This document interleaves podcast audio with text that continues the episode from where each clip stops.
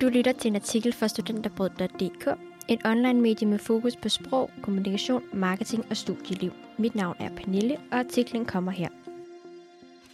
Træt af pasta med ketchup? Her er fem gode råd til livet på SU. Er du lige startet på drømmestudiet? Så kan du se frem til nogle gode år med fester, eksamener og ikke mindst SU i vente. Og derfor har vi samlet fem gode råd til, hvordan du klarer dig på SU, uden at leve af havregryn og pasta med ketchup. Bolig, bøger og byture.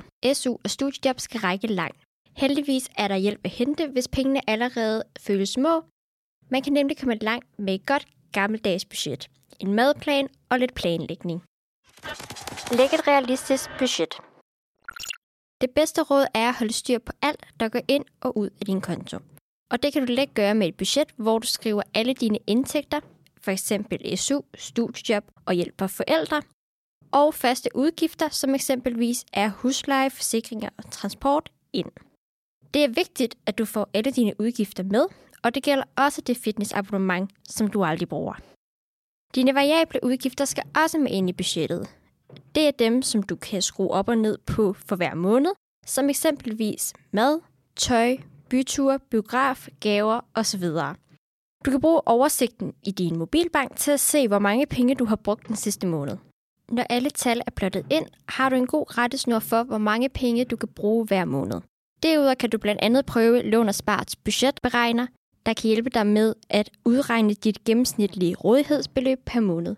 Og du kan finde et link direkte til den her lønberegner i selve artiklen. Lav en madplan og køb stort ind.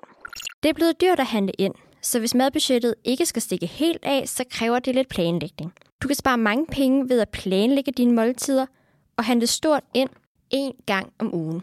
De fleste supermarkeder har apps med tilbud, som du kan lave dine madplaner ud fra. Og et godt tip er at sørge for at bruge de samme ingredienser i flere retter. Derudover findes der også en masse gode madblogs på nettet, hvor du kan finde SU-venlige madplaner. Når du køber stort ind, kan du også lave store portioner af f.eks. chili con carne eller suppe, der kan fryses. Så har du altid hjemmelavet mad klar, hvis du kommer sent hjem eller ikke gider at lave mad. Og på den måde sparer du måske nogle penge, du ellers ville have brugt på takeaway. Spar penge med studierabat. Caféer, tøjbutikker, museer. Der er masser af steder, du kan få rabat bare ved at vise dit studiekort. Og det kan sagtens svare sig i længden at gå målrettet efter studierabatten. Gør det til en vane at finde et sted, der giver studierabat, inden du f.eks. tager på café eller ud at shoppe. Her kan du downloade Studis-appen eller tjekke deres hjemmeside og se alle de steder, der giver rabat til studerende. Køb dine ting brugt. Er du lige flyttet hjemmefra og mangler møbler til dit nye værelse, så kan du spare mange penge på boligtilbehør, hvis du køber det brugt. Der er et stort udvalg hos tjenester som DBA, Trendsales og Facebook Marketplace, hvor du kan få gode varer, der næsten ikke har været brugt til ganske få penge. Hvis du gerne vil slippe helt for at skulle have dankortet op i pungen, kan du også tjekke diverse grupper på Facebook ud, hvor de giver gratis ting væk. Begge dele gavner både din pengepunkt og miljøet. Spar løbende op, også selvom det er små beløb.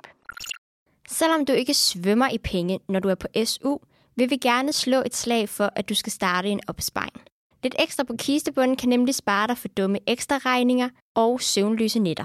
Selv 100 kroner kan gøre en forskel i længden, hvis du sætter dem til side hver måned.